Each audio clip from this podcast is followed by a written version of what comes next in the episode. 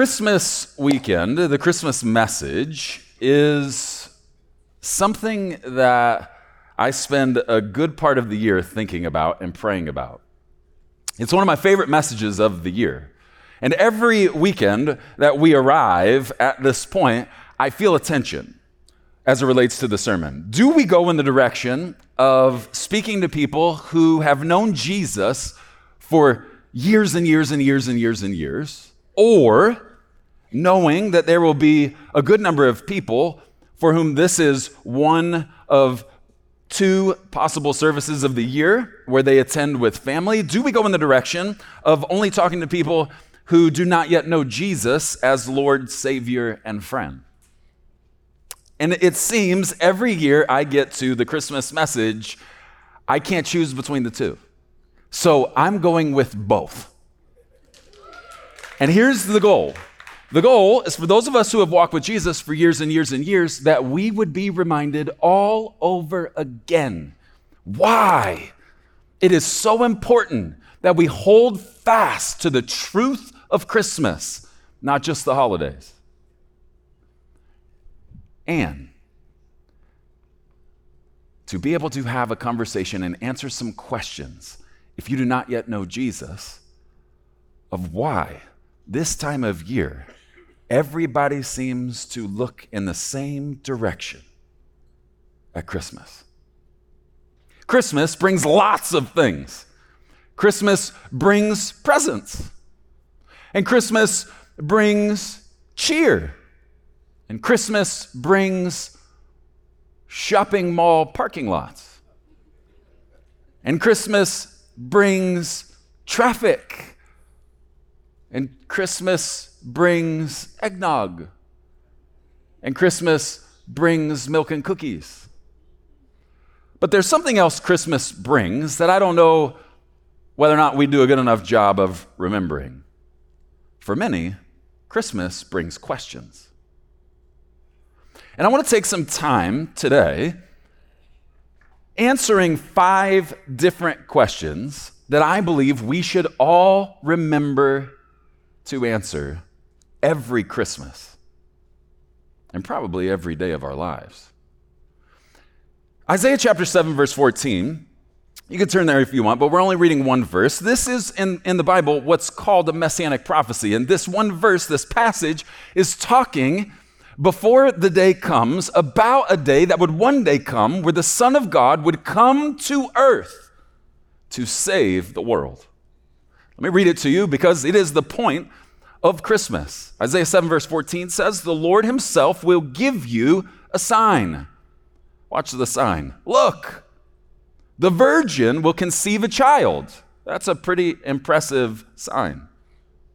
She will give birth to a son and will call him Emmanuel, God with us.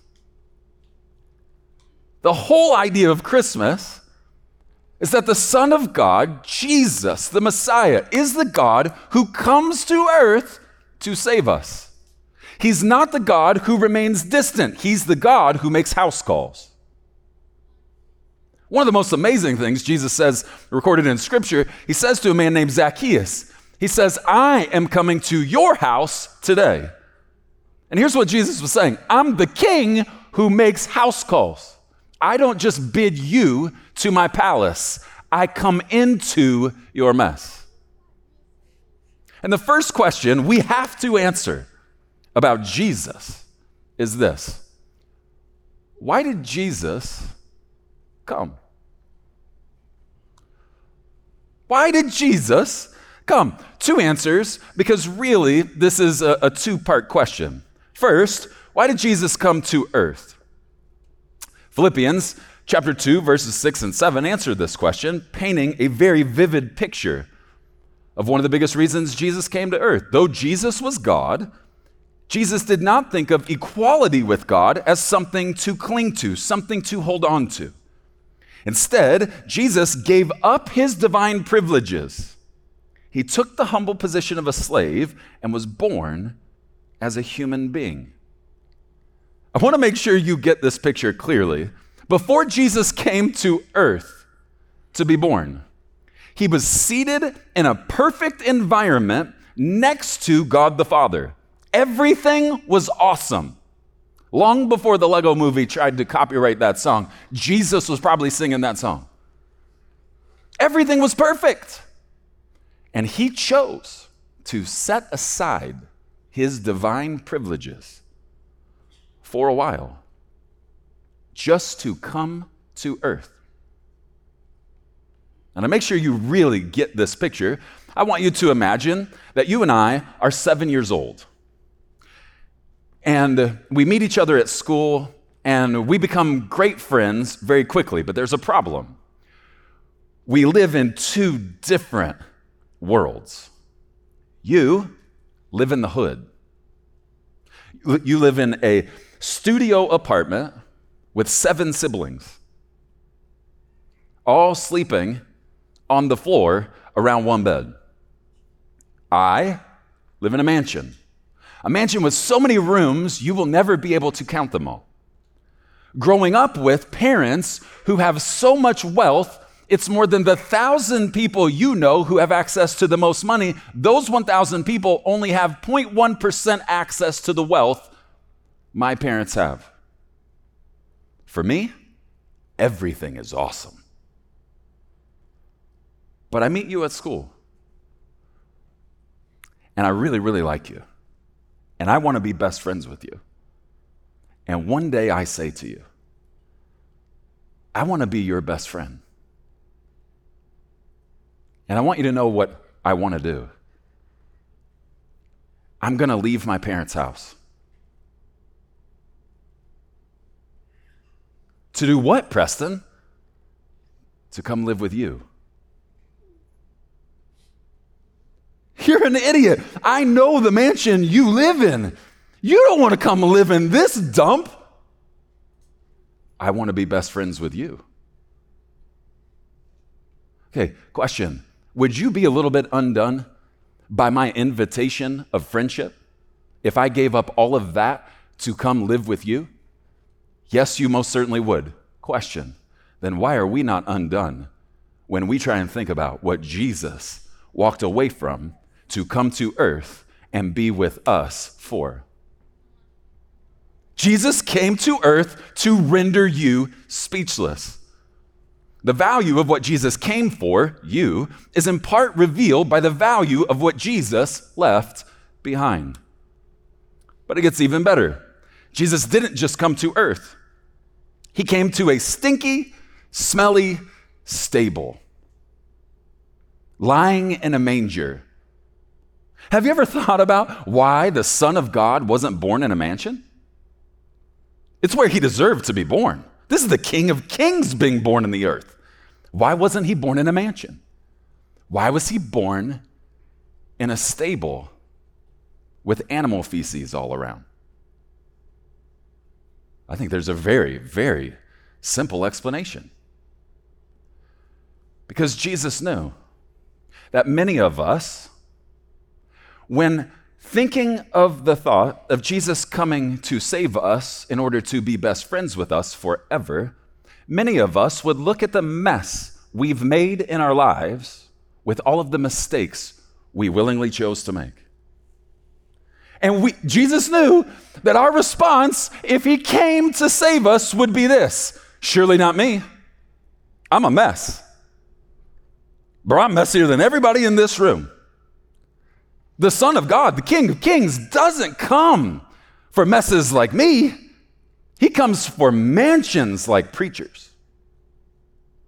And Jesus said, I'm going to take away the power of that little narrative and I'm going to be born in a stable with donkey poop next to my bed. Question Have you ever wondered why the Bible doesn't describe how stinky and nasty the stable was? Oh, I assure you, it stunk. We have like 30 chickens at our house, poop everywhere. When it rains, you can smell my house from about eight houses away. Poop stinks. How come the Bible doesn't record this fact? Let me tell you why. Because Jesus was in the room. And when Jesus is in the room, for some reason, he is so impressive, no one focuses on the mess. Jesus didn't come to a mansion, he came into the mess. Why? To send you and me the message. I left a perfect mansion to step into the messiest mess, Preston, so that you would know I came to do something about your mess. This is what I do. Why did Jesus come? To render you speechless and to send you a message. He came for your mess. Question number two Why did Jesus stay? Okay, question one, why did he come? But question number two, why did he stay? Can you imagine being Jesus? Leaving a perfect environment, seated next to God the Father. Everything is awesome. So awesome, it's perfect. And then you get to earth and you are squeezed out of your mother's womb. And you look around, and all you see is nasty mess in comparison to the perfection you left behind. Put yourself in Jesus' shoes. How many of us would turn around and immediately go back? Most of us. Don't act all religious on me now. Most of us would turn around and go back. Here's how I know. Have you ever been on a vacation before? Where you did a little research online, and based on the pictures you saw, the deal looked like it was just too good to be true, and you like to save money, and the price kind of communicated this was a dump, but the pictures online communicated this was the steal of the decade. And so you pay in advance, you show up to this location, and very quickly you realize you've been scammed. It's the dumpiest dump you've ever seen in your life. And this is your only vacation of the year. What do most of us do? We turn and go back to where we came from. Why didn't Jesus, once he saw how messy this mess was, why didn't he turn and run? Why didn't he go back to the Father? It's what he should have done. I believe there's a very simple but romantic explanation. Jesus stayed to show his desire to be with us. Let me read it to you. John 1, verse 14, one of the most important chapters in all the Bible. So the Word, capital W, Jesus, became human. Watch this next part and made his home among us. What is home? And why do we call it home? Why don't we call it work? Home is what we call the place where we want to spend the most time. I want you to understand something.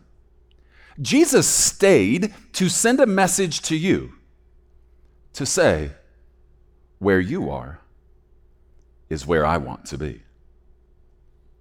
During my time on this earth, I'm not visiting. I want you to know I'm moving in. While I won't be here forever, while I am here, my mentality is this because you're here, I'm here. I want to be where you are. And so, even though it was messy, he chose to stay. This is why we celebrate Christmas. Because our God is the God who, in fact, does make house calls. He is Emmanuel, God with us. Question number three What did Jesus do while he was here? I don't have enough time to really go through this because the list answering this question is exhaustively long. And I can't check all these boxes, but I do want to draw your attention to two very specific things. The first thing Jesus did while he was here is he preached the good news. I'll read it to you. Luke chapter 2, verses 10 and 11, remember the angel appears, and those the angel appears to start freaking out. The angel says, Don't be afraid. I bring you good news that will bring great joy to all people, the whole earth. Here's the good news the Savior, yes, the Messiah, the Lord, Jesus, has been born today in Bethlehem, the city of David. What was the good news? One word answer Jesus. Jesus is the good news. I've, if you have been at this church for any amount of time, you've heard me probably say, God has a divine sense of sarcasm. This is one of my favorite things about the Christmas story. God sends the good news to the earth to preach the good news. Jesus is the good news. Here's the message of the good news of Jesus Christ the bad you've done, which the Bible calls sin, while the penalty for that is eternal separation from God, the good news of Jesus Christ is this the Father sent the Son, Jesus, to die in your place, to pay the penalty for your sin, so that you could be best friends with the God of the universe forever. One of the most important things Jesus did while he was on the earth was preach the good news, and he knew it was a big part of why he came. Luke 4, verse 43, Jesus says, I must preach the good news of the kingdom of God in other towns, because that is why I was sent. But that's not the only thing Jesus did while he was here. Something else very important Jesus did while he was here is he showed us the Father. John chapter 1 verse 18 says no one has ever seen God, but the one and only Son who is himself God and is in closest relationship with the Father has made the Father known. Have you ever had somebody make an assumption about you who had never met you? You ever had that before? Someone who's never met you doesn't really know anything about you. Makes assumptions about you based off of what others say about you. We've all experienced this before. You might be an incredible human but so and so over here is telling people, you're a wretched human. How frustrating is it to be a good human, but to have the story of being a wretched human perpetuated about you and believed in such a way that in their minds it's true about you? We know how frustrating that is, right? Here's one of the biggest reasons God, the Father, sent Jesus, the Son, to show us what God was like. God did not want to leave your opinion of Him, your understanding of Him, to someone else's perspective. He sent the Son to show you what He was like. One of my favorite examples of this is a moment, John 8 records this. Some very religious people, a big group of them, caught a woman in the act of adultery. I'm going to paint this picture too clearly because we have children in the room. Caught in the act means most likely, if not probably, they drug her away in the middle of the act. She's probably not dressed. At the most, she was probably covered up with a sheet that she probably grabbed to cover herself. And these religious people drag her out to Jesus, and this is what they say Jesus, the law says that she deserves to die for what she was doing. And Jesus says, You are right to say. The law says the penalty for her sin is death. Now remember, one of the most important things Jesus came to do was show us the Father. One of the narratives I hear about God the Father all the time is this God is an angry God who hates sinners. Remember, Jesus came to show us the Father. What was it Jesus did in this moment? Did Jesus look at this probably mostly naked woman who had been caught in the act of tearing down someone's marriage, either hers or someone else's? Did Jesus look at this woman and say, you are disgusting to me. Get away from me. Because that's the way many people assume God behaves. That's what they think God is like. But Jesus came to show us exactly what the Father is like. What did Jesus do in this moment? He did not yell and scream at her. He said, You are right to say. The law states she should die she should be stoned to death for her sin. And so I say to all of you, let any of you who have never sinned be the one to throw the first stone to kill her. And one by one, they back away. To the point that the only two left are Jesus and this woman.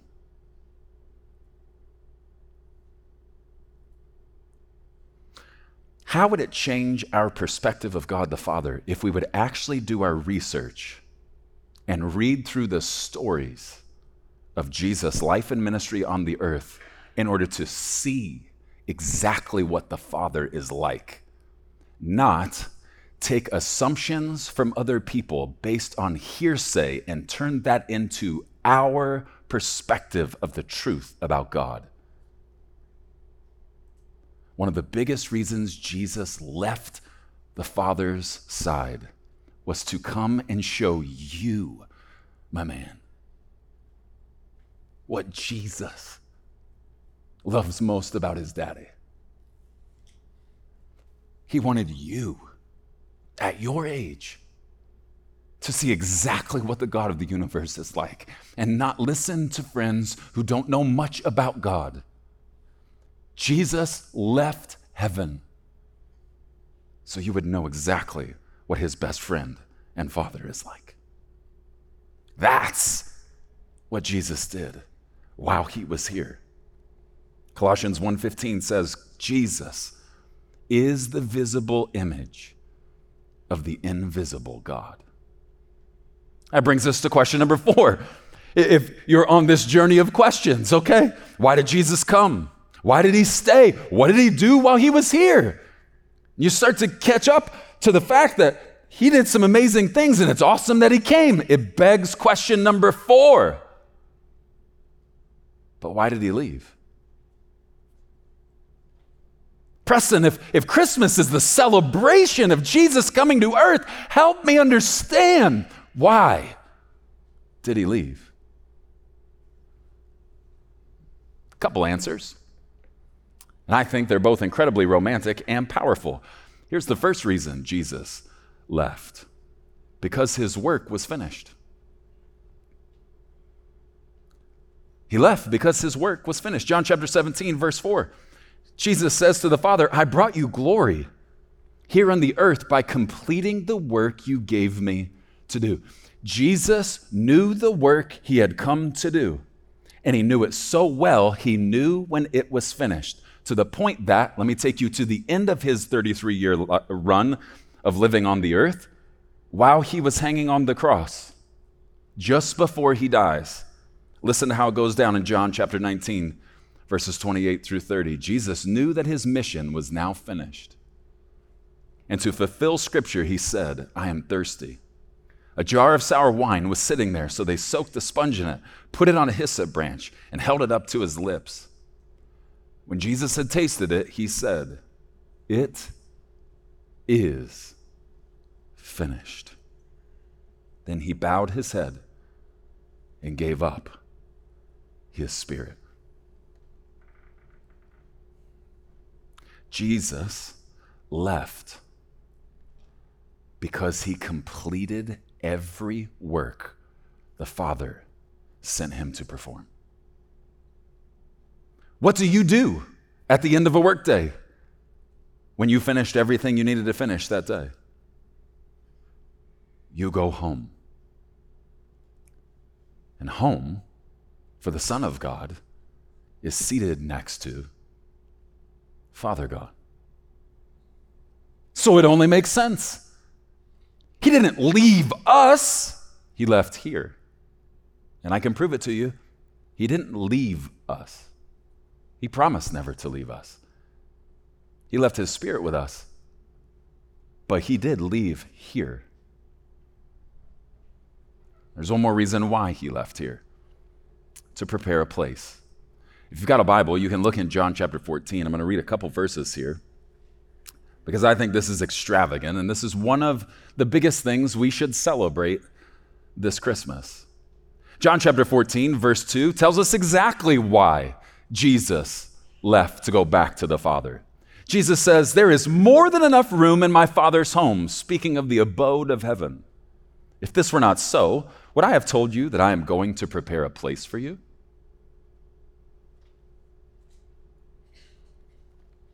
You know what Jesus is doing right now? Seated at the right hand of the Father, He is preparing a place for every person who received Him as Lord, Savior, and friend. He had to go back. Right now. Coming back to you, my man. Do you realize what Jesus is doing right now. He is preparing a place, a table, shall we say, that is just for the two of you, that you can sit at for eternity. And no one else gets to sit at that table with Jesus except you. Right now, He's preparing that place for you. He had to go back. In the same way that before you were born, long before you were born, Jesus was preparing everything necessary for your life. And after Jesus completed his work on the earth, Jesus went back to the Father to prepare everything for you. Which leads us to the fifth and final question. So Jesus came he stayed. He was obediently active during his time on the earth. And then he left. And that begs question number five Will Jesus ever come back? The best part of Christmas is we are celebrating the arrival of Jesus. And we're left in this tension. The earth was filled with your presence, your tangible presence for a season on this earth. And then you left. Will you ever come back? Verse 3 of John 14, Jesus answers this question. He says, When everything is ready, I myself will come and get you. And watch the why. I think this is one of the most important and romantic verses in all of the Bible. Jesus says, When everything I have prepared is ready, I myself will come and get you. And here's why so that you will always be with me where I am. The first time Jesus came, it was to be with us, to show how badly he wanted to be with us, to do everything that needed to be done so that we could spend forever with him. And then he left to get everything ready so that he could come back. The first time he came to be where we were. But when he returns, He is coming back to take us where He is forever. Christmas isn't just the reminder that He is the God who came. Christmas is meant to be the reminder He is the God who is coming again.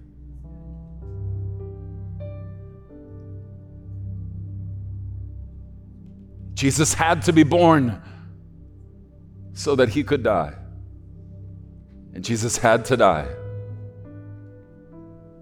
so that I could be forgiven of all of my wrongdoing in order to spend forever with him.